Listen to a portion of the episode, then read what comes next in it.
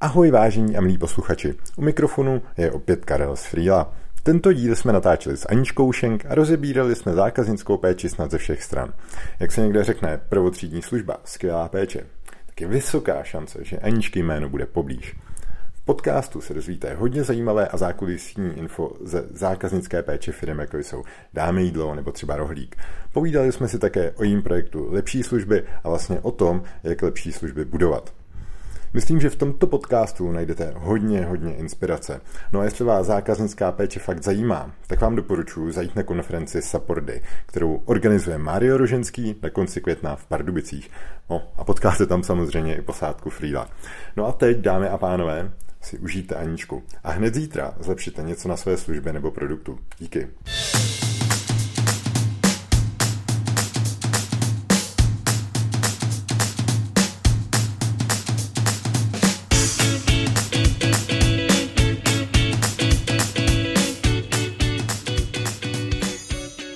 Tak ahoj Aničko, díky moc, že jsi udělala čas na náš podcast.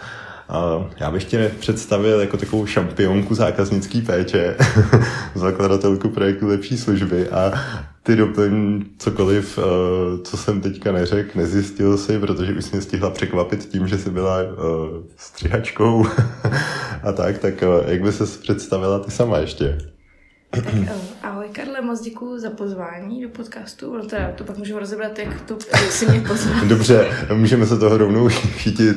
Ta pozvánka proběhla na Czech Online Expo, když si přišla na náš tánek. Ahoj Karle, chci do podcastu. A to už je pro tebe taková poklona, že už jako si ti tam ano, lidi hrnou. No, no, je, to, je to super, já jsem říkal, že jsem hrozně rád samozřejmě. Ale to jsme hodili vedle docela uh, do toho tvého představení, Stoj. takže... jak bych se představila? Tak uh, já teda... Uh, zajímavý, že kariérně vždycky, když mě někdo představí, tak to začíná tím dáme jídlo, což bylo taky zlomový. Mm. Ale já jsem měla nějaké životy předtím. A Mm, to, to, tak by bylo zajímavé. No, já jsem si vždycky myslela, že budu pracovat u filmu. Já jsem hrozně milovala Felliniho a četla jsem jeho životopisy a on mluvil ve všech knížkách, jako že když přijde do kina, že tak v chrámu, že tak v kostele, tak já mhm. jsem přesně nějaký mravenčení. Do dneška chodím jednou týdně sama do kina, je to takový můj zvyk. a tak jsem si vždycky myslela, že budu režisér nebo scénárista. Chodila jsem i na, na, na vysokou školu, teda jsem ji nedodělala, snažila jsem se chodit na scénaristiku. A Moc mě to bavilo vždycky, no, ale bohužel mi to vůbec nešlo. jako nic, co se týkalo toho filmu. A, a tak chvilku jsem si přivydělala jako střihač, ale když přišly uh, fotoaparáty, na který se dalo točit, tak to hrozně stačilo cenu a veškeré ty studia nebo mm-hmm. firmy, které se tím zabývaly nějak víc, tak začal mít velký problém, protože najednou student s fotoaparátem, na který se dalo točit, byl mnohem levnější a často to dokázal udělat stejně dobře jako oni. Takže lidi jako já přestali mít práci. Samozřejmě první šli ty, co jim to moc nešlo. A e, tak jsem přemýšlela, co budu dělat a e, kamarád, který pracoval v největší konkurenci Dáme jídlo, jídlo teď, tak mm-hmm. mi mhm. řekl, ať jdu do Dáme jídlo, že hledá někoho na zákaznickou. a takhle to celé začalo. Mm-hmm. otočení mojí kariéry. Pak z Dáme jídla si switchla na rohlík, jestli jsem to dobře viděl na LinkedInu. Eh, když se dáme jídlo prodalo, tak většina lidí začalo mít klasický problém, že ty Němci do toho moc mluví. prostě... A mluvili do toho moc? Mm, mm. ale tak je to pochopitelný, jestli to koupili, tak už to bylo jejich. A oni zase ty zkušenosti v jiných zemích měli taky dobrý, ale um, ten náš pocit byl takový intuitivní se tomu hrozně bránit, i když teď zpětně si říkám, že spoustu těch věcí nás mohlo něco naučit, ale mm-hmm. jsme si jako říkali, že to je prostě to Tak lidi, lidi, se bojí změn, no, nebo jako je to nepříjemný přirozeně, že jo, je to nějaký vystrkování z komfortní zóny. Právě. A tak my jsme si nechtěli jako do toho nechat šahat. A tak proto Máše Čipro bylo hrozně jednoduchý rozechlívat tady ten nepříjemný pocit v lidech, co zůstali v dáme jídlo a postupně si natáhat do rohlíku. A já tenkrát, nevím, my jsme snad měli i podepsaný, jakože nesmíme odcházet po tom prodej nějak brzo a myslím, že to tenkrát i kvůli mě nějak opapírovali. Aha. Když jsem odešla, no. Ale pak jsem odešla teda s Tomášem, že do Dáme jídlo, eh, teda do rohlíku s Dáme jídlo, ještě s nějakou další partou lidí. A v rohlíku jsem otěhotněla a zároveň už jsem nezvládla ani ten startupový život, 16 hodin denně pracovat. Jsem si myslel, že máme startup. možná jsou jako startupy a čuprovy startupy, kde ty lidi prostě úplně chtějí krev. A uh, tak uh, jsem si řekla, že už jako nechci pracovat dál v rohlíku a docela dlouho jsem odcházela, protože jsem jako nechtěla udělat nějaký problém a tak se někdo za mě našel a ten třeba se neosvědčil, jak jsem ještě chvilku zůstala, tak ten odchod byl docela dlouhý. A uh, pak jsem byla na přednášce Petra Ludviga a jako spousta lidí, kdo ho viděli poprvé, to pro mě bylo hrozný wow. Mm-hmm. A spousta těch zkušeností, které jsem zažila v Dámido nebo v Rohlíku, hlavně s kuríroma teda, eh, tak to pro mě bylo taky, že jsem to koukala, říkala jsem si, to je pravda, to funguje, to fakt jako dokážu potvrdit z té praxe. A můžeš to skonkretizovat, třeba nějaký jeden příklad, jenom aby se lidi dokázali představit? Tak to, to bude teď znít jako hrozně hnusně ode mě, ale uh, jedna z věcí, která mě tam strašně jako zaujala, bylo, že tam Petr kreslil takovou tu křivku, nevím, jestli jsi to někdy viděl, jak závisí jako plat na tom, jak člověk jako je, je spokojený. S, no jasně, prací. Do, do určitý míry a pak už... A pak už to nefunguje. Přesně. A t- ta míra se říká, že je to pokrytí nějakých těch potřeb plus něco navíc, aby si člověk vyzkoušel, mm-hmm. co si všechno chce koupit. A pak, když už teda si nějak uspokojí ty své potřeby a vyzkouší něco nového, tak už Víc nemáš štěstí negenerují ty peníze. Ano. A to bylo zajímavé s těma kurýrama hrozně.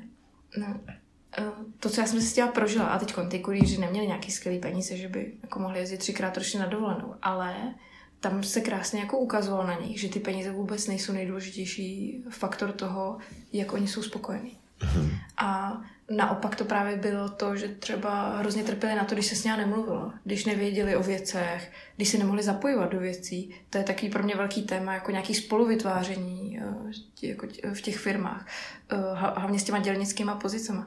Tak to bylo všechno, jako co mělo mnohem větší vliv podle mě než ty peníze. Mm-hmm. A když tam se dělat, tak mi to přišlo již takový, že konečně to jako někdo říká. Takže jste vtáhli kurýry do nějaký no, organizace té firmy, do nějakého rozvoje, do inovací? Nebo... My jsme nebyli, nebyli vůbec takhle chytrý. Jo. Když to teď řekneš takhle, jak to zní, jako, že jsme si úplně uvědomili a řekli, my začneme mluvit jako první s těma lidma dole.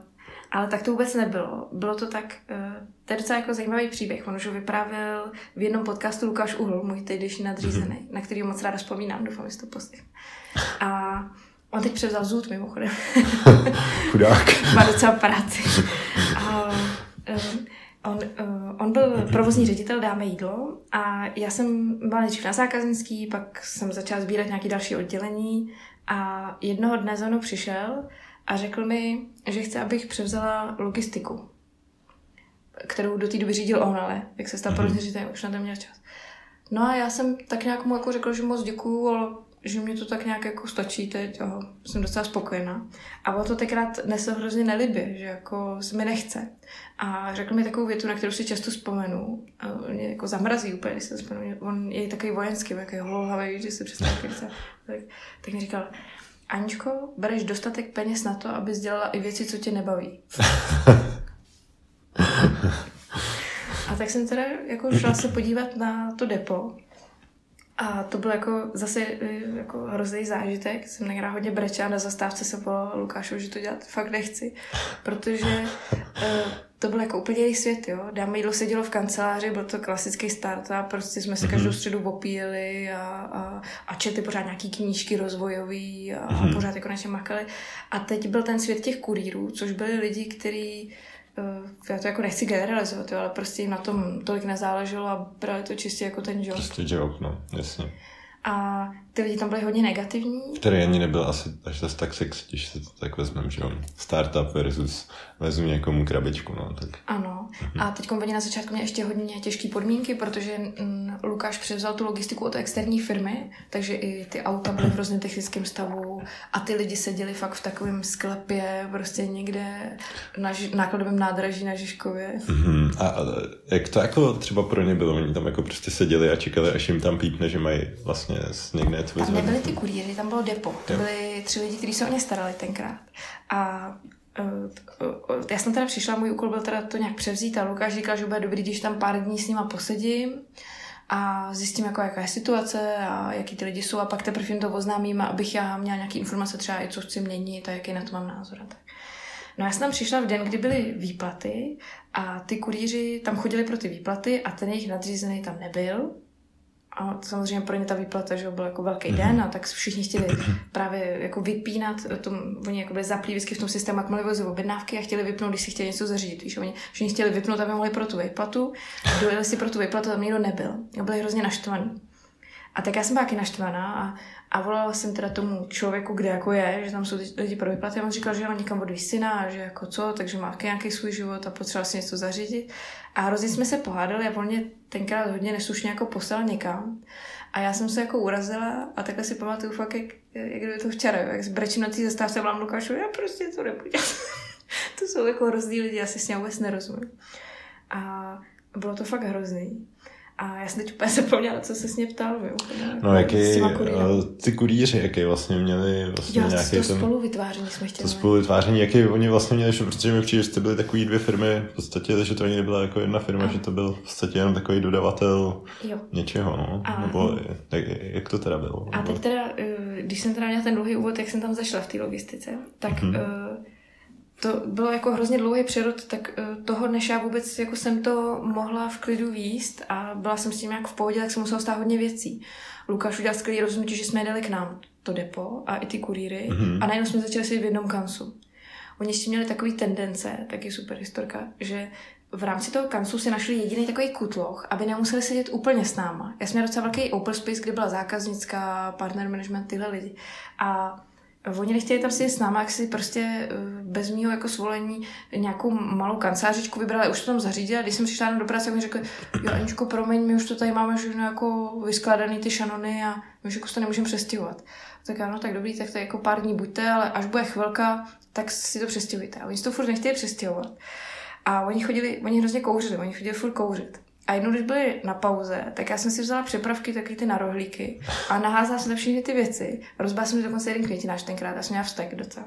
A, takhle, a tahala jsem tam po zemi ty přepravky do toho svého kancu velkého.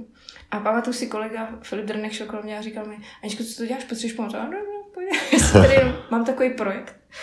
A teď jsem tam vzala ty přepravky a všechno jsem vysypala na stůl, kde teda jsem chtěla, aby seděli. A oni přišli z té cigarety a do toho svého malého kanclu a zjistili, že tam nic není. A, a přišli jako do, do té velké místnosti tam vidět teda ty věci. Já jsem říkala, že jak mají hodně práce, že jsem mi teda pomohla to přestěhovat. A normálně jedna paní dala výpověď hned ten den z toho depa. Že to bylo jako takový drsný. Ale stal se jako teda velmi rychle jako nějaký přerod, kdy vůbec jako to mohlo vzniknout, ty mhm. podmínky pro to, co se pak stalo. No ale já jsem si řekla, že to teda budu vést jak ty ostatní oddělení, tu zákaznickou a ten partner management, protože já jsem nic jiného neuměla, že jo. Prostě jsem to nějak vedla a chovala jsem se k ním nějak a chtěla jsem se tak chovat i k těm kurýrům. A tak všechny ty věci, kdy oni jako stavili ty zdi, aby to nešlo, tak jsem nějak rušila. Jenomže eh, těch kurýrů už bylo 150 a my jsme si řekli, to nejde jako řídit napřímo. Musíme jako to nějak rozsekat. Nemůže být tříčlenný depo, který se stará o 150 lidí. Mm-hmm. A tak jsme udělali šéf kurýry, který se měli o, eh, o starat o 10 kurýrů. No a tenkrát právě vzniklo to spoluvytváření, protože ty šéf kurýři byli tak super a tak s náma hodně komunikovali, že najednou nosili všechno od těch kurýrů eh, k nám a my jsme pořád jako otáčeli věci do aplikace, vysvětlovali jsme, jak funguje ten náš systém. A tím, že tam vznikly tyhle komunikační spojky, tak vzniklo i to spoluvytváření. Mm-hmm. Ale nebyl to vůbec záměr. My jenom jako jsme otevřeli tu komunikaci a nejenom, když už to člověk slyší třeba, co je blbě v té aplikaci, mm-hmm. tak proč to jako neopravit? Vlastně, nebo proč to nepoužít, když je to dobrý nápad? Ale myslím, že by to nikdy nevzniklo, kdyby nebyl jako ten komunikační Inst- můstek. Jo, ten instrument šéf kurýra. Přesně tak. A, a jaký to mělo výhody pro ty šéf kurýry? nebo hlásili se dobrovolně, nebo jste se sami vybírali, jakože hej, ten je docela chytřejší, ten by mohl dělat šéf kurýra, nebo jak to, jak to uh, V první várce jsme je vybrali. A teda já třeba eh, doufám, že si to poslechne Renča Balcarová, to byla první šéf kurýrka, ona dneska vede jako tu logistiku v Dáme jídlo, mm-hmm. se vypracoval a spousta těch kurýrů to bylo skvělý, že jako hrozně vyrostly tím. Ale v té první várce uh, ty šéf kurýři jsme si řekli tak nějak, jako co nám přišli spolehlivý, sympatický, jako nebyl v mhm. tom jako nějaký extra mechanismus. Ale co nám došlo pak, uh, že oni to neumí, oni neumí vést lidi a neumí s tím pracovat. Po na začátku to měl být informační, jako jenom fakt, jako že předá informace. Ale mně pak došlo, že to jde využít jako mnohem líp, že by fakt mohli šéfovat těm lidem. A za zády jsem Lukášovi jako udělala jako fakt manažerskou tu strukturu. A teď mi řekl, že neví, jestli má pochválit nebo vyhodit za to, tedy nadřízený. ale tak se mu to líbilo, jak to bylo udělané, že nakonec řekl teda, že když už jsem to udělala, tak to Tak uděláme pochválit. pořádně. Pochválit teda, ale že to jako, ještě jako pomůže to zocelit. A on řekl, že musíme ty lidi naučit ty lidi vést a fakt jsme se jim věnovali. Eh, Navrhli jsme jim KPčka, který mají sledovat, udělali jsme něco, co bylo jako kuritní maturita, že jednou měsíčně předstoupili přede mě a před Mhm. ředitele dáme jídlo a prezentovali svoji skupinu, Jaký třeba měli KPIčka? Uh, počet odvezených zakázek za den, kurýr, kilometry najetý na objednávku, já nevím, spoždění průměrný, Mhm. mm-hmm. všechny možné čísla. Uh, vím, uh, hodnocení od zákazníků samozřejmě. A zajímavý bylo, že ten kurýr na ně psal i posudek, jako eh, ten šéf kurýr, jako co si o nich myslí, jak se zlepšou. Bylo to moc hezký, no. A eh, najednou teda díky tady té struktuře fakt vznikl nádherný aparát, jak ty kurýři se můžou zapojovat do toho všeho a bylo to takový přirozený, ale Mhm. Vůbec nevím, kdyby jako nevznikly ty šéf kurýři, jestli by jsme spolu vytvářeli no, s nima v Dáme jídlo. Jasně. No, a co jsi třeba z dámy jídla vzala do toho rohlíku, třeba za nějaký věci, které uh, se tam naučila, kterým asi prošla, vybavíš si třeba něco, co s rovnou si říkala, jo, tak tady chci, aby to fungovalo stejně, jako se nám dařily nějaké věci v tom dáme jídlu. Já, rohlík je pro mě jako hrozně těžký ještě nějak o něm mluvit, protože je to pro mě pořád živý. Aha, Já jsem jako dlouhý čas žila v tom, že to moje působení tam bylo jako hrozně špatný. Protože já jsem v Dáme jídlo zažila hrozně velký růst. Eh, To jsme tady ještě vlastně nezmínili, a to je můj všech hrozně jako, jako známý v tom, že jsem šla z té zákaznické podpory až na provozní ředitelku Dáme klidně, jídlo. to- klidně to rozveď. No, to asi není tam co povídat. Jako zákazníci mi vlastně pomohli, mě chválili Tomášovi Čuprovi a on mi dal na, na starosti zákaznickou podporu, pak dispatching a pak se jako nabalovaly nějaké další věci k tomu. Mhm. A jako měli ve mně velkou důvěru, často až přehnanou. A já jsem tím hrozně rychle rostla a spoustu těch věcí se mi fakt dařilo třeba i náhodou. Nebo tím, že jako No tak někdo pomohl. štěstí pře připraveným. Jo, ale, ale v tom rolíku právě pak bylo vidět, jak to bylo rychlý a jak ten můj jako vývoj je nehotový. Jak jsem vlastně jako člověk, který vyrost eh, štěstím a super lidma kolem sebe a když najednou to štěstí a super lidi nebyli, tak pro mě bylo jako hrozně těžký to ustát. A v rolíku ještě byla taková situace jiná, že ten projekt je mnohem těžší. Jídlo je okupírovaný ze zahraničí a ten biznis je jednoduchý a nejtěžší na to byla ta logistika. Mhm. A tam jsme jako udělali velký kus práce, ale pořád to bylo tím, že jsme měli jistý biznis a ta logistika byla k tomu. V rolíku to je úplně jinak. V rolíku bylo všechno nový, eh, všechno velmi těžký, eh, jako o všechno, mm, co se týká skladů a té logistiky bylo strašně náročný. A najednou tam byly úplně jiný typy lidí. Tomáš musel na, nabírat starší lidi, seniornější lidi. Už to nebylo takový, jako že jsme si v tom startupu seděli všichni jako hrozně podobný, ale najednou tam byla hrozně jako různorodá společnost a mm, já jsem se tam hodně uvařila na tom.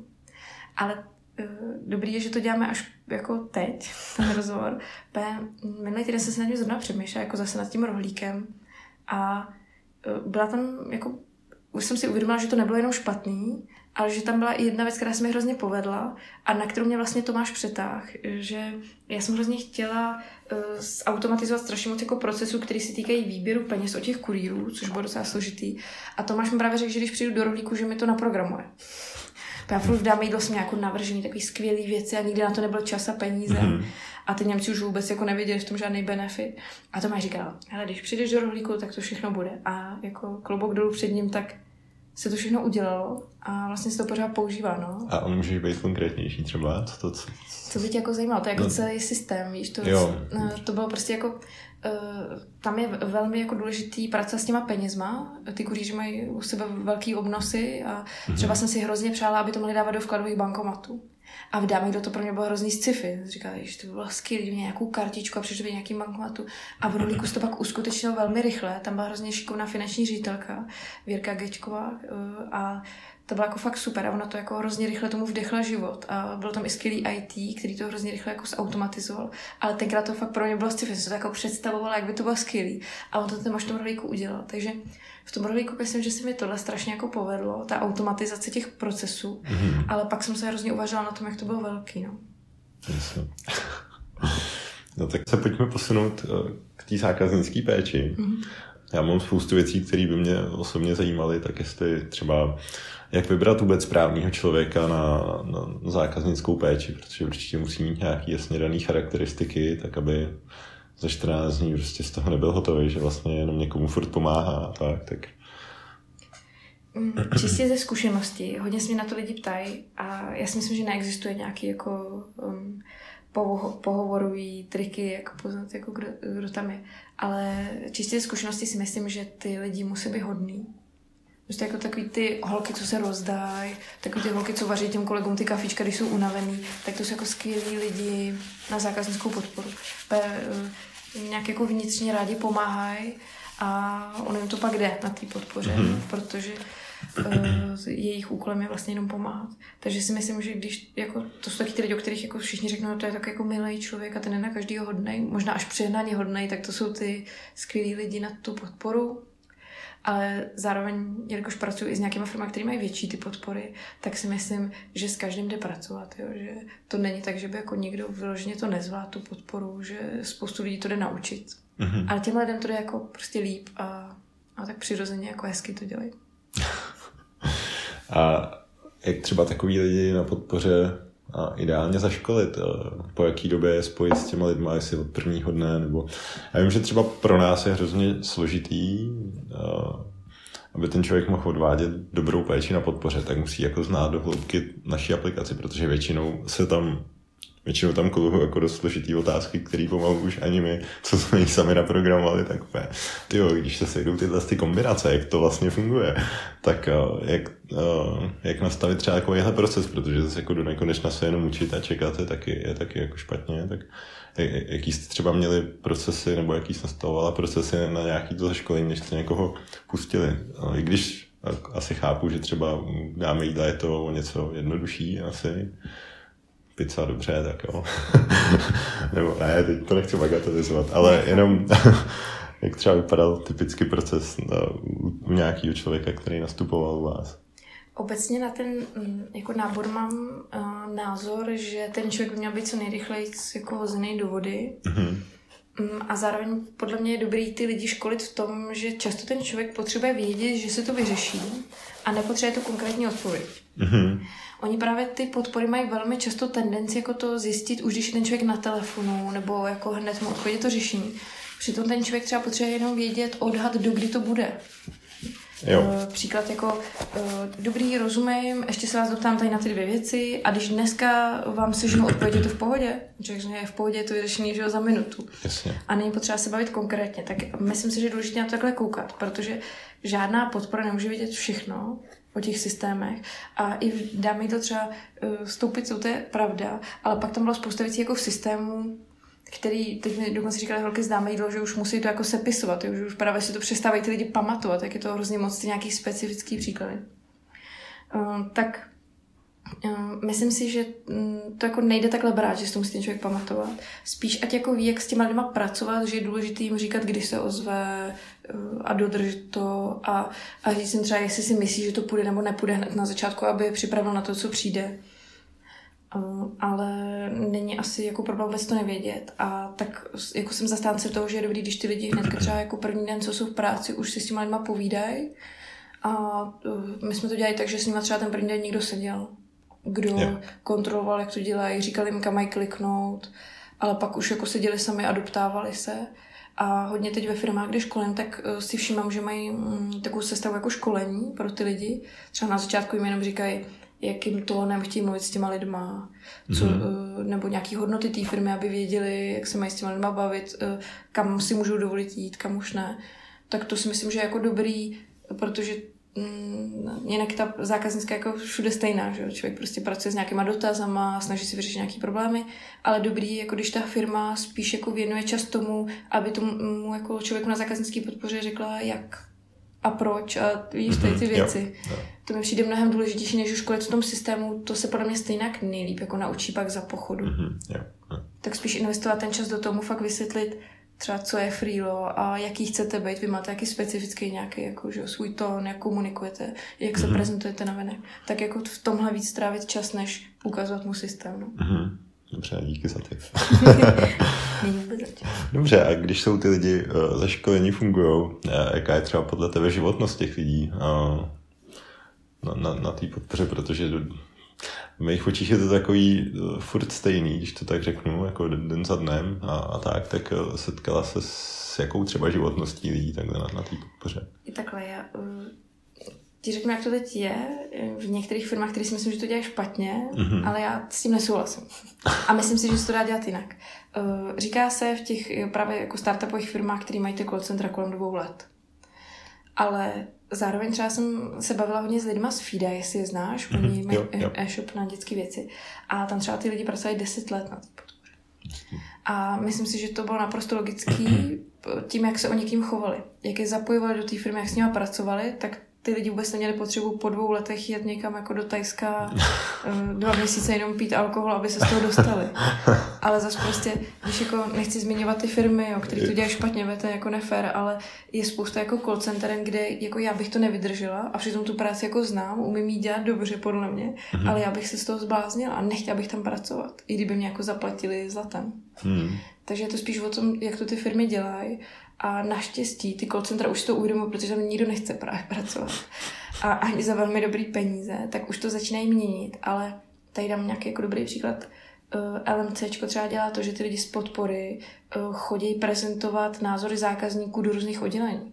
To je pak úplně jako jiná práce, hmm, že? než když jenom člověk zvedá telefon, když třeba ho zvedá a má za úkol se na to koukat nějak jako s nadhledem a pak jít na produkt, odprezentovat, eh, co si lidi myslí o nějakém produktu a je to součástí té práce. Tak takhle si myslím, jako, že ta podpora pak je job, který jde dělat dlouhodobě a člověk ho může mít rád, když jako vlastně reprezentuje hlas těch zákazníků v té firmě, což si myslím, že je důležitý. Je to mega důležitý, my na tom v podstatě taky strašně moc stavíme sami, takže potvrzuju. Ale je dobrý, že si to těm lidem řekne, že jo? Jako, ne, nezvedáš jenom telefony, není to jenom jako o tom, že tady Ale vytváříš pasí. produkt. Jo ale spousta firm to fakt tak nemá. Za třeba není ta zákaznická podpora ani nějak v managementu, což jako tomu nerozumíme, je to škoda. Ehm, a v tomhle zase bylo jako super to máš, jo, protože on jak tu zákaznickou zkušenost strašně hrotí, tak pro ně bylo nemyslitelné, že na management poradách nesedí někdo za zákaznickou podporu. Jako, co si myslí zákazníci, co zákazníky trápí, byly jako jeho časté otázky, ale ve spoustě firmách to tak není a mají možná nějaký reporty, ale teď jsem třeba konzultovala ve firmě a tam nebyl ten člověk jako z té podpory, i když jako říkali, že organizačně je na stejný úrovni jako management, ale on jako jediný na těch meetingsích management. Jo. A říká, jako proč tam jako ne, to byla žena, proč tam není jako pozvona? A hm, vlastně nevíme. a proč tam jako nikdo nikdy nepozval, že? aby to tam nějak prezentovala. Takže myslím si, ta životnost u firm, kde je malá a špatná, nemůžou se na ty lidi na tu podporu, že to má nějaký důvody, a někdy jako hrozně těžký se na to podívat. Nikdo nemá rád kritiku, nikdo nerad jako opravuje své chyby, ale je to jako nějak daný. Ty jsi tady měl Martina Bazela z Rejnetu, který ho úplně prostě mám ráda. Ale teď si vím jako na těch podpoře. Ahoj Martine, doufáme, že posloucháš. a to je fakt jako, on má skvělý přístup. A teď si vím, oni dali inzerát a 200 lidí se jim ozvalo tady jako říkal, že jsou z Ostravy, že se to musí brát jako z rezervu, mm. že tam ta zaměstnanost je jaký jako jinak. Ale myslím si, že i kdyby byly v Praze, tak kdyby dali inzerát na zákaznickou, tak prostě si jim ozve hodně lidí. Mm-hmm. Jo, oni to dělají dobře.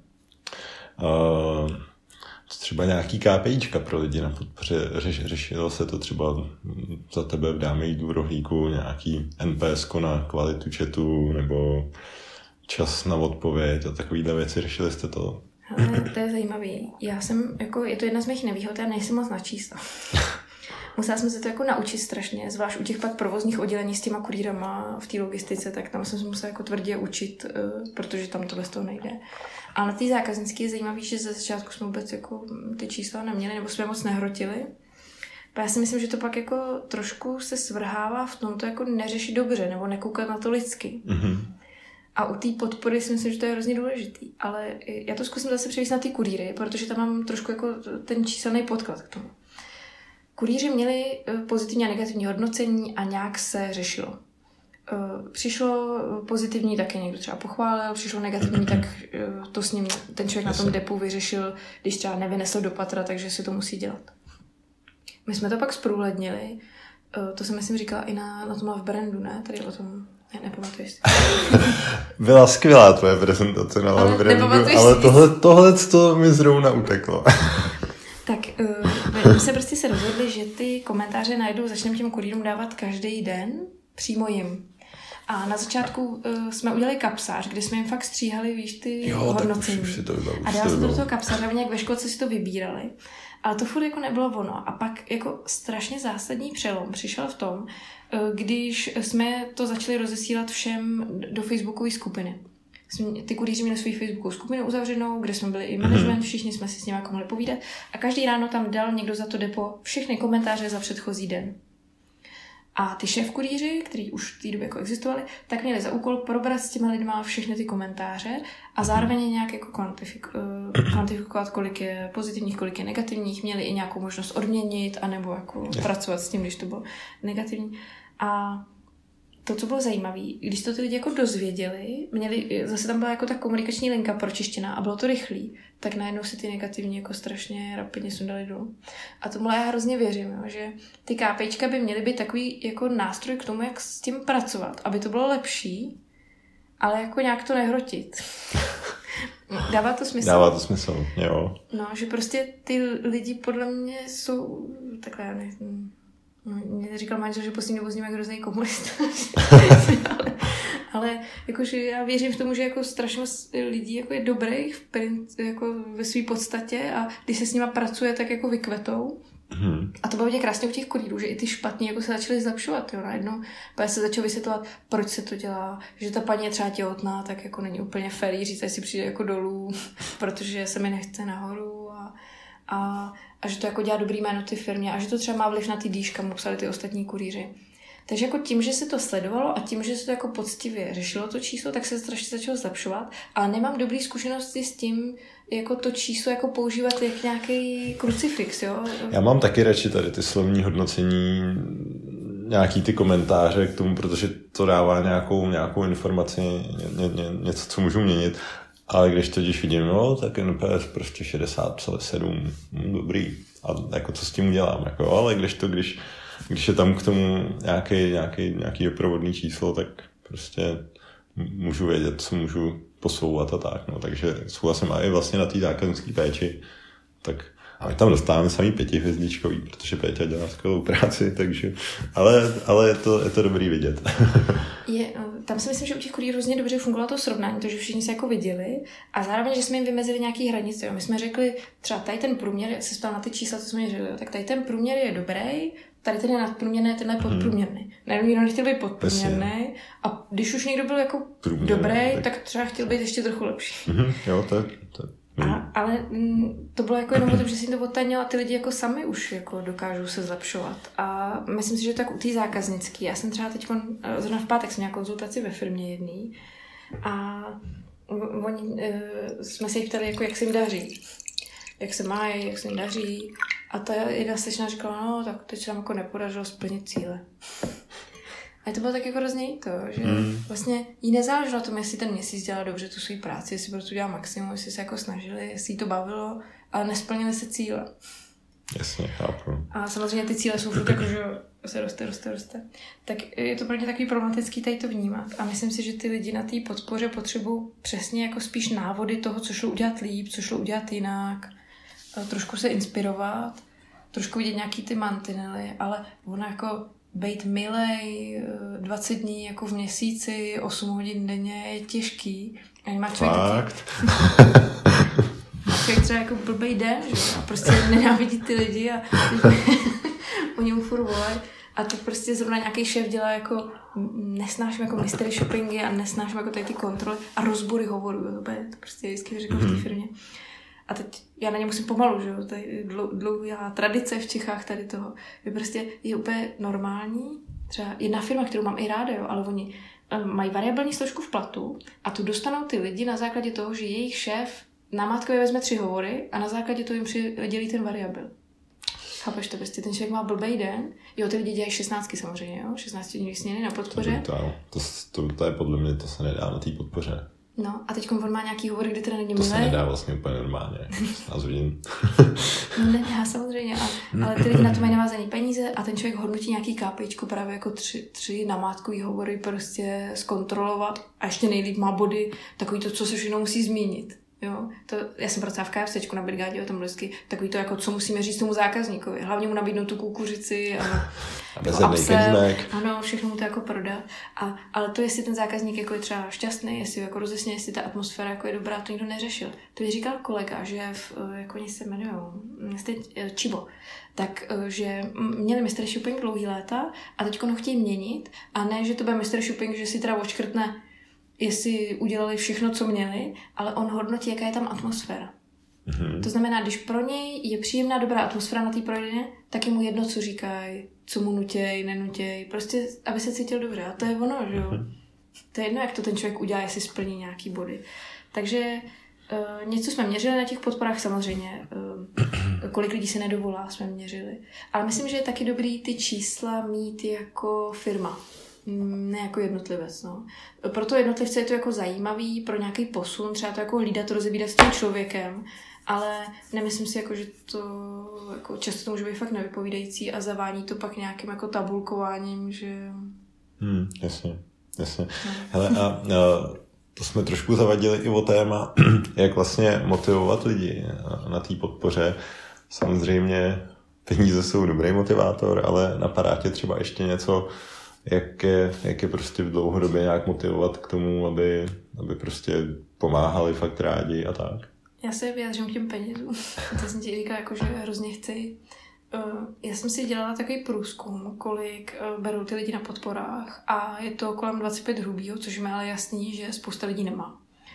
A e, v dnešní době v Praze to je jako úplně strašně směšný. Přitom na ty lidi se pořád jako hrne víc kompetencí. Dneska klasická zákaznická podpora musí odpovídat na sociálních sítích, to znamená musí zvládat nějaký krizový management, když tam ty lidi třeba nadávají, když e, nějak hejtí ten produkt, tak musí jako velmi dobře odpovědět, aby to bylo jako za tu firmu. E, Ideálně má teda sbírat ještě to info do firmy, dělat nějaký wow efekty, posílat zákazníkům balíčky, jako strašně moc jako věcí se na toho člověka navaluje a ty peníze se furt nezvedají. A on se furt říká jako zákaznická peče nový marketing, mm-hmm. ale já vím, kolik berou lidi na marketingu a 25 hrubýho to není prostě. Tak já trošku jako jenom bych ráda, abyste lidi zamysleli. Myslím si, že ta péče jako je strašně důležitá o toho zákazníka. Když se pojme důležitě, tak může fakt strašně pomáhat té firmě, aby rostla.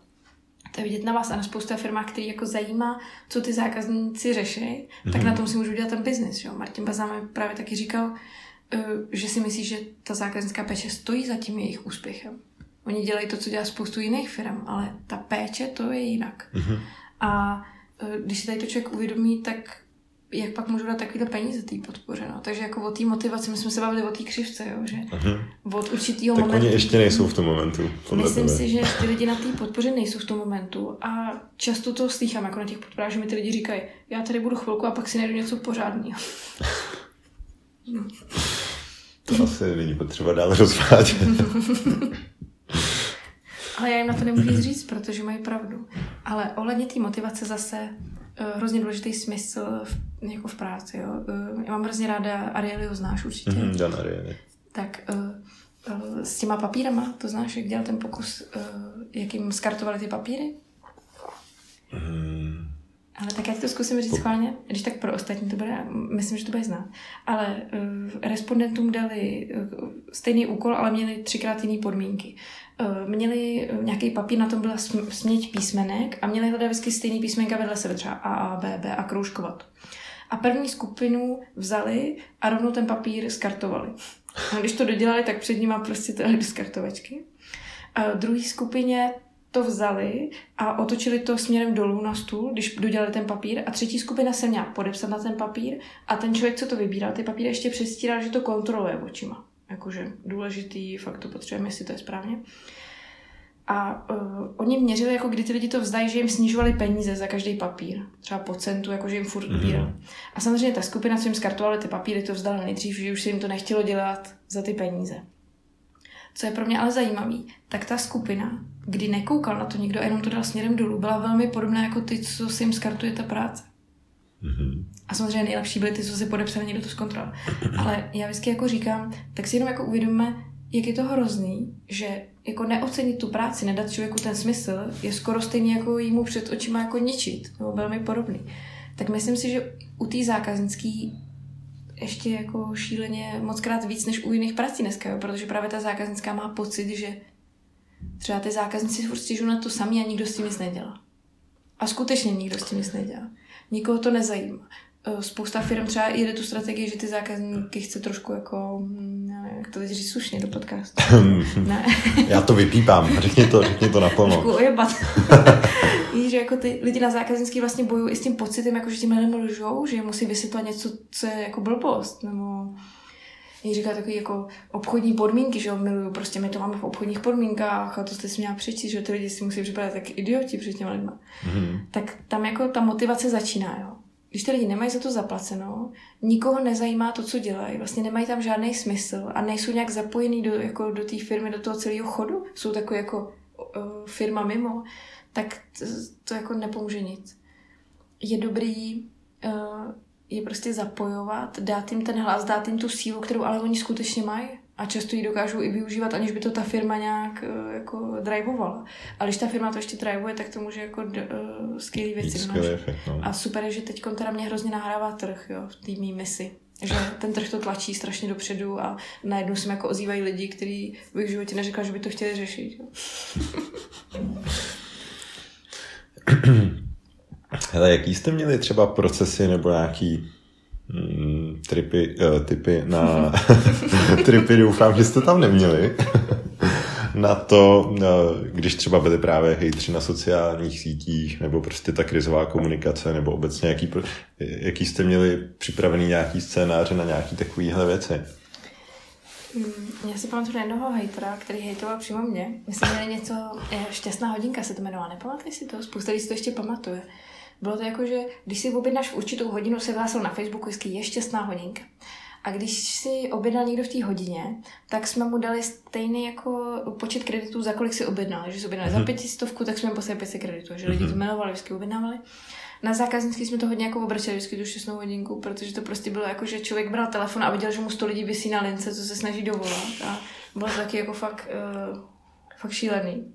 A já teda na Facebooku tam třeba nám padal web a teď ty lidi jako hrozně nadávali, že nám padá web, že vlastně šťastnou hodinku, dáme to vůbec připraveně a tak. A já jsem mi tam jenom jako furt psala, jako je, nás to mrzí, jak se omlouváme. Tak. Mm-hmm. A nějaký typek tam napsal, to mám vyfocený. Já si jako ráda uchovávám víš, různé věci, co mě těší. Nebo Máš to někde pověšený? Nebo? Uh, to, nemám to vyfocený, můžete pak ukázat. A tam bylo, představujeme vám uh, nějakého jako novýho chatbota, jmenuje se Anička, píše, píše, moc se omlouváme, strašně nás to mrzí, podepíše se Anička a ještě zadá smajlíka. Ideálně to smutný. To byl takový první chatbot v Čechách. a tak já jsem jako na to napsala, že teda posílám důkaz, že umím napsat i bez smajlíku. Jako dostala se to bez toho smajlíku. Já jsem fakt vždycky dávala jako smutný smajlík, jak mě mrzí, jako že jim to spadlo. Hmm. Ale uh, myslím si, že návod univerzální na ty hejtry na těch sociálních sítích je prostě psát pravdu. Když je průšvih a někdo hejtuje oprávněně, tak prostě říct, že to je oprávněný. A Eh, že má pravdu a třeba ideálně jak si to napraví a kdy a kompenzovat to, pokud je nějaká možnost nebo je to fér. A pokud ten člověk uh, je iracionální, je to prostě pro nějaký jako troll, což nějaký lidi jako to mají rádi, tak je dobrý jako napsat jenom ty fakta a pak už to nechat být. A já mám velkou zkušenost, to se dělo hlavně v rohlíku teda, kdy ty zákazníci jako pak začali toho trola kamenovat sami. Hmm. Prostě, když to bylo neobjektivní, jo. uh, tak oni tam jako začnou psát, a to není pravda, takhle to nefunguje.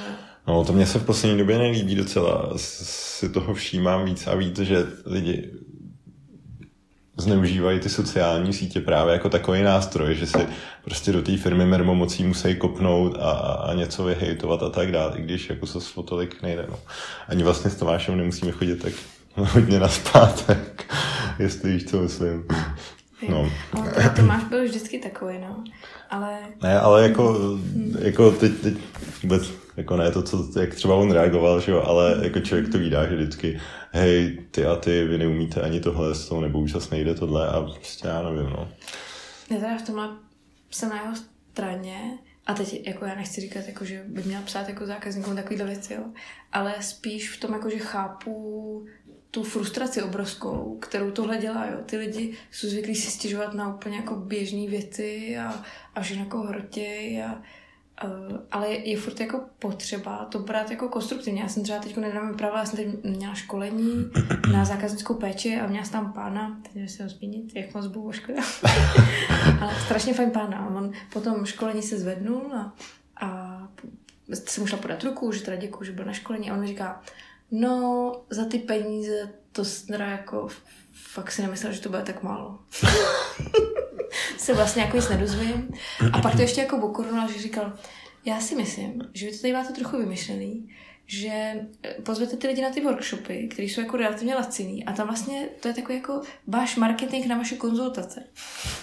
Takže já jsem tady pět hodin si zaplatila to, že poslouchám vaši reklamu vlastně a teď mám pocit, že si hrozně musím koupit ty konzultace. tak já úplně se bávu pařená z toho. A, a v první chvíli jsem jako měla hrozně takovou jako tendenci již to jako vzít negativně. Hmm.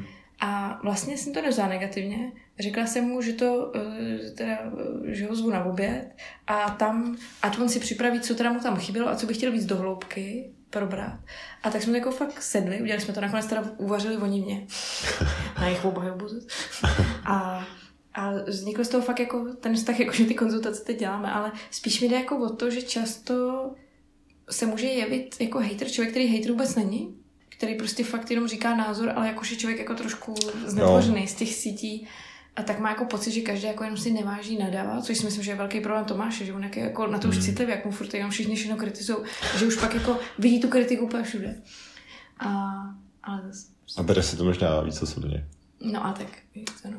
Buduje to prostě no, ze, ze svých peněz, tyjo, to. Ale mm, um, spíš jako, um, já nevím, no, um, asi to, nebrat to osobně určitě, nebavit se s těma lidmi, když to nemá smysl, fakt jako vědět, kdy tu konverzaci utnout, když, protože ty lidi uh, někdy prostě fakt jenom si chtějí povídat jako dál, protože mají ten čas a, a třeba jsou jako doma, nudí hmm. se a chtějí hitovat. A pak je jako dobrý důležitý. No, a pracovat jako s těma pozitivně. Já zase teda se snažím chválit hodně a přijde mi, že spousta lidí už to dělá a ne třeba jako, že by psala vysloveně recenze, to fakt lidi většinou píšou samozřejmě, když mají problém, ale hodně lidí dneska jako Instagram, Twitter a různé tady ty sítě použijí fakt, aby jo, doporučili jo. pozitivně. Eh, takže si myslím, že jde získávat i ta pozitivní, jde s nějak pracovat a já to, uh, jako lidi, jo, jsou taky negativní na těch sítích a nevnímám to nějak, že to bylo extrémně nevyvážené. Mm. Jen třeba nepoužívají stejný kanály na ty stížnosti a na ty pochvaly, no. Zeptal bych se ještě, co mě zajímá, uh, jestli, jestli jste měli, nebo jestli máš nějaký typy proti stresu vlastně na té zákaznické podpoře, že uh, jak si to nepřipouštět, nebo měli jste něco takhle vědomě zavedeného, nebo já nevím, nějaká meditace, nebo ne, tak jako, protože že jo, většinou lidi řeší vždycky nějaký trouble, nebo jeden kol za druhým a tak, tak jestli máš něco, co si myslíš, že funguje, aby ty lidi zůstávali mentálně v pohodě? Ale to s tou meditací se mi strašně líbilo, jako kdyby bylo. My jsme teda takhle, a je mi líto, že jsme na tím tenkrát ani nepřemýšleli. Když jsem byla v dáme jídlo a v rohlíku, tak se nic takového nedělalo. A myslím si, že ty lidi byly jako extrémně přetížený stresově. Obzvlášť v rohlíku, kde já si pamatuju, že jsme vzali eh, s šéfkou zákaznický, jsme si řekli, že na štědrý den chceme, aby lidi byli doma mm-hmm. zákaznický. A já jsem teda už dělala logistiku, ne? šéfovala tu zákaznickou a my jsme řekli, tak my tam půjdeme na ten štědrý den, uděláme to hezký, vzali jsme si tam salát, řízky. a rovně tenkrát měla jako do dvou hodin otevřeno. A tak my jsme byli jako celou trubu na ty zákaznický a řeknu ti, to teda byla síla, protože byl ten štědrý den a hodně lidí si objednalo rybu. A nikdy nezapomněl jednoho pána, že prostě došly ty ryby. On si objednal čerstvou rybu, že teda chtěl jako, že to vlastně udělat radost, nějakou drahou, nějakého mořského hmm. vlka, já už nevím, co to bylo. A teď, on to teda už nebylo na tom skladě, nějak jsme to blbě spočítali, že se prostě stane a už bylo jenom file, jako fakt obalovaný mražený file. Pane žraloka nemá, nemáme, ale co třeba rybí prsty. Třeba a, no. a nechcete být vegan? no, máme tady falafel. No, mm, tak to jako na mě hodně křičel, hodně, hodně moc teda. a zprostě a já se mu nedivím, no, jestli to třeba někde si úplně náhodou jako poslechne, vůbec už nevím, jak se, tak uh, se rozlobím nebo vůči to žádnou zvlášť. Ale jako když si vzpomínám na tyhle momenty a na spoustu věcí jako z zákaznický, to je fakt těžký, jo? zvlášť když se nasazuje něco nového nebo tom, jak jsou teď ty podpory designované, víš, tak ten tlak je neuměrný na ty lidi. Takže mě mrzí, že jsme s tím nepracovali. A třeba to, co vidím v tom LMCčku, to se mi líbí, když ty lidi jako mají jiný joby. Hmm. Že to střídají, že je to trošku víc rozložený, že nejsou furt na tom telefonu, jo, že dělají i nějakou jako kreativní činnost. Hodně třeba ve firmách se teď právě dělá to, že dělají ten wow efekt cíleně, že píšou zákazníkům dopisy, vymýšlejí, jak je potěšit, jo, něco takového, aby se to trochu proložilo ale asi je dobrý je zapojovat i do toho produktu, do marketingu a trošku... Skoro tak do všeho. Tak. No, no, no. ale, uh, nebo aby ty data víc zprocesovali do té firmy. Oni si můžou třeba v, uh, jeden den v týdnu připravovat fakt jenom nějaký reporty, na co si zákazníci stěžují, zpátky hmm. do firmy nějaké točit nevím, no, asi pracovat s tou náplní té práce, ale ty meditace, jo, to jsme úplně nahrál. Já nevím, jestli to víš, že tady meditujeme teď v práci. Ne, nevím, nevím. My každý ráno máme tady meditační skupinu. Jsem asi přišel pozdě, co dneska. Ano, bohužel, jinak jsem tě přizval k meditaci. A je to teda super. Udělali jsme to proto, že všichni se nějak snažíme meditovat, ale vždycky nám to nějak jako krchne a tak se chceme podporovat. Tak jsme měli mm. meditační skupinu, vždycky v 8.45 ráno tady kdokoliv může přijít a meditovat. A jedeme teda s Headspacem teďkon, jestli znáš aplikaci Headspace, doporučuji. Mm, jo, jo, on, no, ono jich je docela hodně, Calm, mm. jako je jich docela jo, dost. My jsme právě zkoušeli různý, ale ten Headspace nám nejvíc vyhovoval. V čem? Mm, líbí se nám ten hlas jeho. a líbí se nám, jak je to tříděný. Mně se teda hodně líbily i ty vztahový a ty pokročilejší se mi líbí. Takže teď Tady nemůžu říkat, ale no, jako to platí jenom kolega, my si to pustíme hodně. tak teď jsem jako chtěla říct, že přemýšlím, že si to zaplatím, že to pro mě tak jako užitečný, že já si teda jim ty peníze dám. No, a... A, a nějakou reálnou techniku, jako bez apky, eh, jste zkoušeli, nebo něco mm, takového? Mm, někteří kolegové už jsou dál, někteří jsou dokonce proškolení. Paula Fasáty, která školí vztahy a rodinu a právě si myslí, že je strašně důležitá ta meditace v tomhle směru, tak ta je proškolená a medituje si sama mm-hmm. několikrát denně a i víc kolegů teda. Já teda zatím potřebuju tu řízenou, já to neumím sama, nebo nedostanu se eh, úplně jako do toho, do toho stavu. Ale jako k té otázce na té zákaznické, já si teda myslím, že by to strašně pomohlo. A um, kolega, který tady řeší kritické myšlení, nám vždycky omlacuje o hlavu, že není prokázaný jako ten pozitivní dopad té meditace furt, jakože ty čísla nejsou úplně jednoznačný. Ale já můžu říct to, co cítím na sobě. A já od té doby, co pravidelně medituju, tak uh, to není tak, jako, že se člověk nenaštve, hmm. nebo že nebere číně. Ne, tak to je spíš, že to z té hlavy potom pustí ven, no, nějak se to rozpustí, nebo nevím. jak to bere, jo? Že jak si to člověk dokáže zpracovat. Mně třeba přijde, že z těch emocí mám větší užitek. Že si právě jako dokážu říct, eh, proč jsem to cítila, proč jsem se do toho dostala, proč jsem třeba udělala zase tu chybu, kterou jsem říkala hmm. stokrát, že nemám udělat. Jsem jako nad tím líp přemýšlí, že si jako trénu ten odstup, jako trošku jako vystoupit eh, z toho, jako že eh, člověk jako to všechno dělá, ale mm, oni to tam v tom spisu říkají, že sedí u té silnice a kouká na to. A to mě baví a myslím si, že na té zákaznické by to bylo fakt super, ty lidi učit se sklidňovat, eh, jako dávat jim fakt na to nějaký časy, učit ty techniky. Jenomže lidi si toho bojí. Jo. V Čechách ty meditace jsou takový, že když to někde řeknu, tak si myslí, že mám jako, že si doma přivazuju krystal na čelo a, a, a vařím si k tomu prostě nějaký čaj. Jo. To tak vůbec není. A je to prostě jenom nějaká jako práce se sebou, jako lidi běhají, jako lidi, já nevím, si dělají pohankový kašek snídaně, tak jedna z těch věcí může být jako, že si zameditují chvilku a myslím, že by to na těch zákaznických fakt pomohlo. A pak si myslím, že je dobrý o tom hodně mluvit, o těch negativních věcech, co se tam dějou a trošku je učit, jak zvládat ty krizové situace s těma zákazníkama. Hmm. To si myslím, že není jednoduchý. Ta příprava, no, asi je takový dobrý klíč pro, potom na ty situace, no. Hodně firmy dělají a líbí se mi to, eh, tohle zákazníkům vadí, tohle jim na to můžete říkat, jakože mají fakt nějaký jako hmm. zpracovaný nejčastější jako haterský výpady a zpracovaný na to už odpovědi, aby ty lidi třeba věděli, proč to tak je, proč to nemůže být jinak proč ta firma to dělá, kdyby ten člověk na to nadával, aby mu to mohli rovnou v klidu vysvětlit. A pak je dobrý učit nějaký jako zvládání námitek nebo tyhle věci, aby ty lidi, když jsou fakt s nějakým naštvaným člověkem uh, jako ve styku, aby to zvládli. Ale my jsme třeba měli zákazníka v Damido, který jsme museli až zablokovat, protože on jako um, prostě nadával těm lidem. Vždycky, jako když se dostalo nějakého stresu, tak z něj lítali z prostý nadávky na tu zákaznickou podporu, tak to skončilo až tak, že jsme mu řekli, že ho nechceme obsluhovat. No. Hmm, se nedivím, tak jako nějaký nárok na to asi prostě nemůže. Uh, takhle, jak jsi zmínila nějaký ty návody, tak je něco třeba, co, co lidem nepsat? Měli jste třeba předepsaný jako vyhejbejte se něčemu jako bohužel, to je problém, nebo takovýhle nějaký ty, ty, ty fráze, které jako reálně jako existují, že ty věci dají popsat jinak. Jestli třeba nějaký takovýhle návody, nebo... Mm, já mám mm, jako moc ráda knížku Great Game of Business, moc doporučuji. Eh, tam jako říkají, že ty lidi prostě potřebují nějakou jako volnost. Tomu. Oni potřebují jako jasný, jasný hranice, odkud kam můžou, ale už pak nějaký jako detailní návody, jak to mají dělat, nejsou dobrý. A už se mi to jako moc krát potvrdil. A často mají právě ty uh, call centra, zrovna jako v tom mém oboru, tendence, víš, fakt psát jako call scripty. To mi úplně jako hrozný, víš, jako um, co máš všechno zmínit a jak to má vypadat.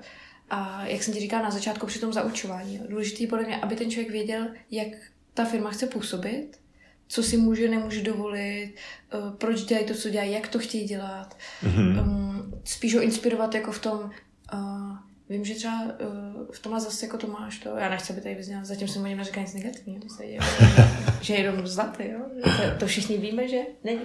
Ale uh, On třeba byl super v tom, že kdykoliv jako zahlíd něco, co se mu líbilo na té zákaznické, třeba, že jsme, já nevím, eh, nějak dobře kompenzoval jako vtipně, nějak neortodoxně, tak on vždycky jako přišel a říkal, ale to je jako dobrý, to dělejte.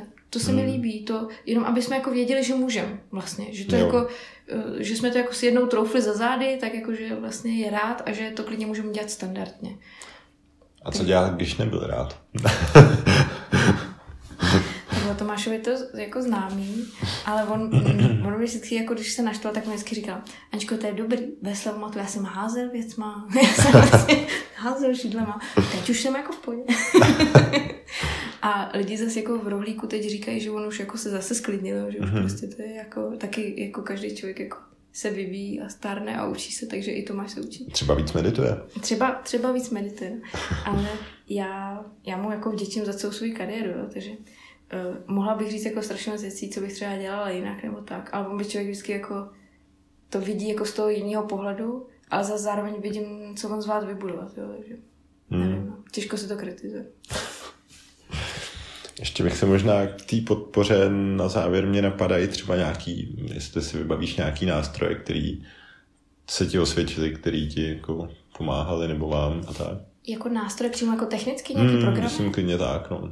Hmm, mě hodně baví jako live chatové věci. Myslím, že u všech firm, kde to má smysl, takže dobrý to zavádět, protože ty lidi to tak jako berou, že si můžu o tom popovídat a že jim jako může poradit ta firma třeba hned s tím, jak to používat. To mám hodně ráda, veškerý tady ty jako programy. A co mě třeba přišlo super, uh, tak ten náš chat uměl to jako přečíst dřív, než ten člověk dopsal, víš? Jo. Že ještě než to jako odestál, tak jsme viděli, co píše. A to bylo skvělé, že si vlastně člověk připravil odpověď. To je, to je skvělý za předpokladu, že tu odpověď nepošleš ještě než to odešle. Což a se mně osobně se to teda taky stalo. Jakože ty zákazníkovi jsi něco jako poslal? Jo, ze začátku, no. Že teď, teď teda už jsem nebyl na live chatu dlouho, ale my, my máme samozřejmě taky takový, který to umí, že jo. A je to dobrý, že protože to strašně zry, zrychluje to tu, tu, tu, práci, že jo, a tak. Ale jako občas se prostě člověk uklikne, jak už to tam třeba je dlouho a teďka už to vlastně vypadá skoro jako odeslaný. Tak ty lidi pak, cože? Co se děje? To je hodně jako překvapivý, no. A pak bylo strašně vtipný, když jsme třeba měli nějaký situace jako fakt naštvaný, když teď byli naštvaný, tak jak tam psali ty nadávky a pak ty vždycky to jako mazali. A to prostě, jako už ti A pak si jako vždycky si přes tak si říkali, ne, to ne, to je jako moc hnusný. A tak to jako mazali a ty z prostých slova mazali.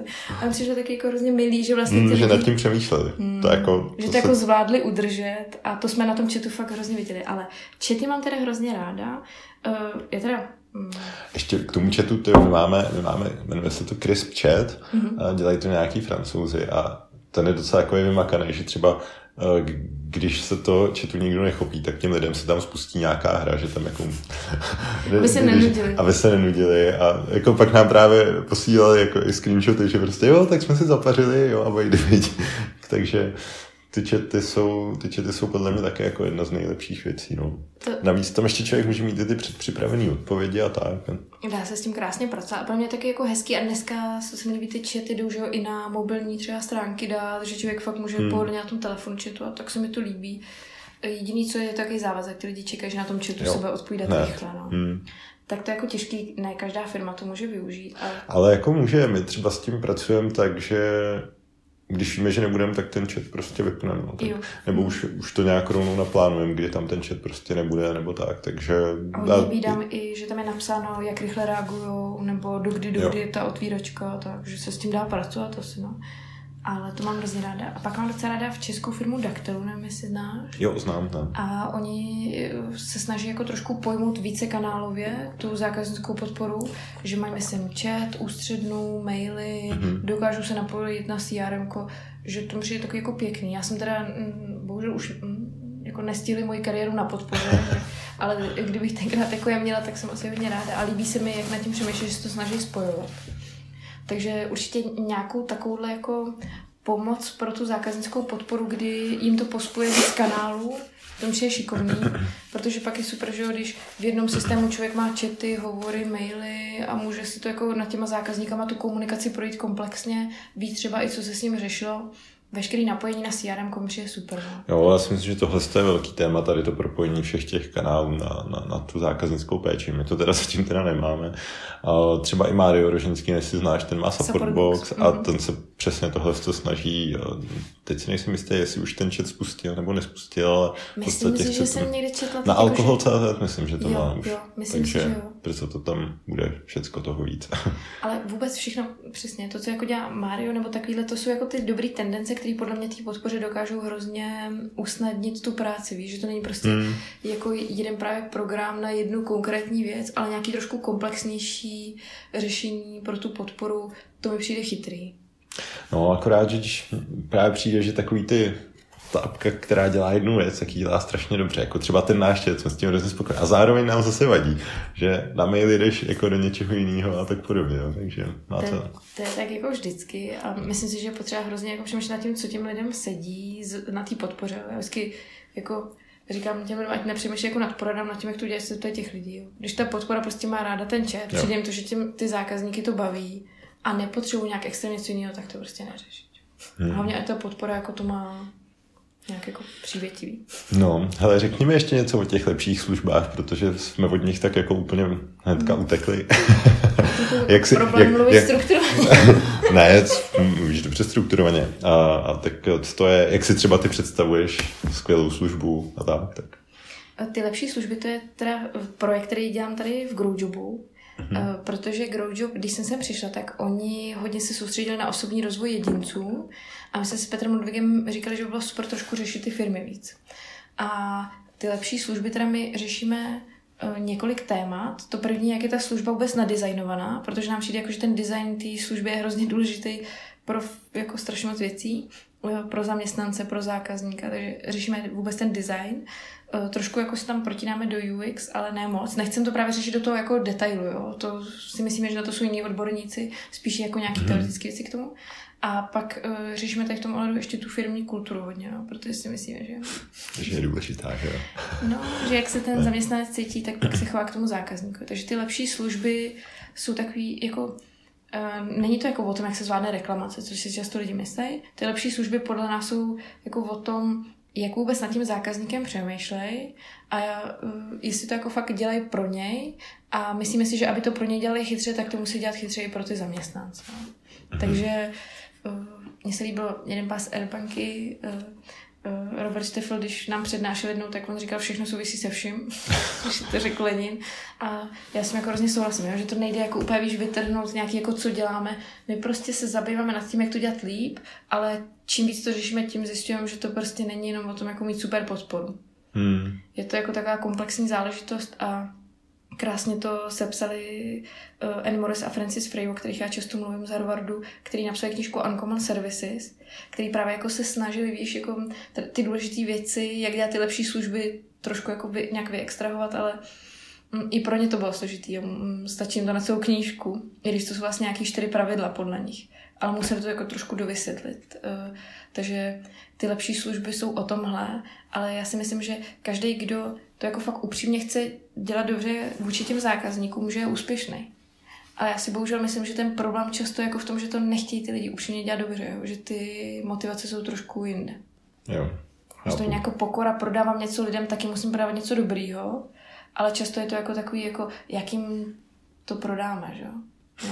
Mě teď tady kolega měl takový nádherný slide, takový hovínko a ono jako natření na růžu a jsou na něm třpitky. A on to používá, on to používá jako pro HR, když jim prezentuje, že jako neměl by se snažit jako natřít tu firmu na růžu a posypat špitkama, aby tam někdo chtěl pracovat a spíš by se jako měl zlepšit jako, že to prostředí a tu jako náplň mm-hmm. práce a vůbec jako, aby tam někdo chtěl pracovat. Tak já si myslím, že to stejně ve službách, jo. Ta, ty služby se musí zlepšit, ty produkty, které se prodávají, ty lidi, kteří to prodávají, než jako, že se to bude nějak leštit třeba i tou podporou. Jo? Protože často ta podpora může být takový jenom takový jako jo. schování toho, že to je špatně. No. Takže lepší služby řešejí to komplexně. O to se snažíme, aby to jako nebylo jenom vytržení té podpory.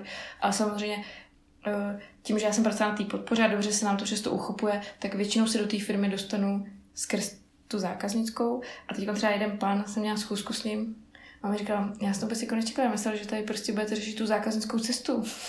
a já teď jako třeba eh, bych tam chtěla trošku mluvit do toho, jak si spolu povídají v té firmě, jak si šíří informace.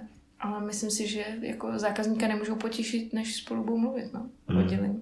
Jo, to rozhodně. A vy teda děláte ještě uh, ty setkávání k tomu. Ano. Tak klidně řekni. Jo, to děkuju moc. 25. Eh, dubna teď budeme mít setkání lepší služby offline. Ne, nevíš, kdy to bude. tak když tak, pokud to eh, Karel vydá později, tak se vám omlouvám, že přijdete o skvělou akci. Ale, ale tak to děláte každý měsíc, ne? Děláme to každý měsíc. Snažím se, aby to byl vždycky poslední čtvrtek, eh, ale vždycky je to ve čtvrtek. Máme to večer, aby ty lidi mohli po práci si přijít na dvě hoďky vzdělávání zdarma v LMC, který nás hostí. A snažíme se právě tam vždycky jako pozvat firmy, i ty jsi přišel. Uh, Děkuji za pozvání. aby uh, trošku jako pomohli těm firmám, jak to dělat líp. A uh, měli jsme, že vždycky byl jeden řečník, který mluvil trošku jako o té teorii, jak to dělají v tom biznise tu zákaznickou a nějaký program tam byl za Freelu, jako aby pověděl, jakým ten program může v tom pomoct. A kvůli potřebám té akce jsme to rozšířili, takže máme dva řečníky z té teorie a jeden ten program, mm-hmm. Protože nám to prostě přišlo málo času. No. A chceme to řešit víc komunitně. Byl o to první pokus, když si právě pře, jako ty přednášel, kdy tam byl Martin Zeman z Liftaga. A teď se to snažíme pořád víc, že chceme zapojit jako ty lidi, aby s náma spolu vytvářeli ten večer, aby tam nosili ty zkušenosti, aby nám říkali, co jim funguje, co třeba zavedli, fakt jenom na tři minutky si udělat dva slajdy a říct, mm. my jsme zavedli tady tu věc na web pro zákazníky a hrozně nám to jako vystřelilo čísla, je to super trošku jako, že ty lidi budou spolu sdílet, jak to dělat dobře. Jo, a já musím jenom tomu podotknout, že tam byli samý skvělí lidi. tak to jsem ráda. a jsou ještě třeba nějaké knížky, které by si doporučila a vzhledem tady k tomu, o čem jsme se dneska bavili, kdyby se nějaký, nějaký nadhodila, tak no, když by se lidi chtěli posouvat vlastně k těm lepším službám, k lepší péči a tak, tak ty dvě, co jsem zmínila, ty jsou super, ty Ankoman Services, bohužel nevyšly v češtině, ani to Great Game of Business, o kterém jsem mluvila. To je škoda, že jako někdo se ještě nechopil překladu. Já jsem kolegyně říkala, že by mohla zalbovat na Melville a oni prý už to mají plný na celý rok, ten plán. těžký se tam prodat. A jestli si to poslechnou, tak na další rok by to tam mohli dát. A nebo si to prostě přečíst v angličtině. Jo, fakt se to čte dobře, jo. Spousta knížek, jako se mi to těžko v angličtině, ale tohle, tohle je fajn. A člověk se na, uh, naučí spousta nových slovíček. A mm, pak uh, štěstí doručeno se jako často říká, to asi bude znát, mm. uh, od Tonyho, který založil Zapos.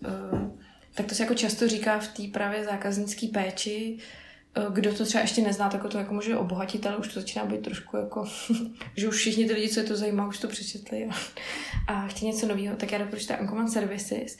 A kdyby to někoho zajímalo, tak my na Facebooku Lepší služby máme knihovničku, eh, knížek, který si můžou lidi půjčovat, který nám všichni přijdou jako dobrý k těm službám už o to prostě, já nevím, jak se to dělá v Google a víš, tady ty knížky, mm. jako jsme se snažili uh, naschromáždit a půjčujeme lidem zadarmo, tak se můžou lidi podívat a zároveň uh, jsme si udělali takový Google dokument, kde dáváme různé odkazy na knížky, které nám přijdou zajímavé, a nebo třeba různé TED Talky a takovéhle věci. tak to máme na jednom místě, tak kdyby to někoho zajímalo, tak to tam máme. Takže Facebook lepší služby. Ano. Dobře, tam se budu muset taky podívat. tak jo, tak Aničko, moc děkuju za rozhovor. Já taky. Dejte vědět, jestli se podcast líbil. Napište mi taky, koho byste chtěli slyšet příště. Nezapomeňte si aktivovat odběr na Spotify, v Apple podcastech nebo prostě ve vaší oblíbené aplikaci na podcasty. Jestli se vám to líbilo, tak budu rád, když tenhle díl pošlete někam dál. Od mikrofonu se loučí Karel.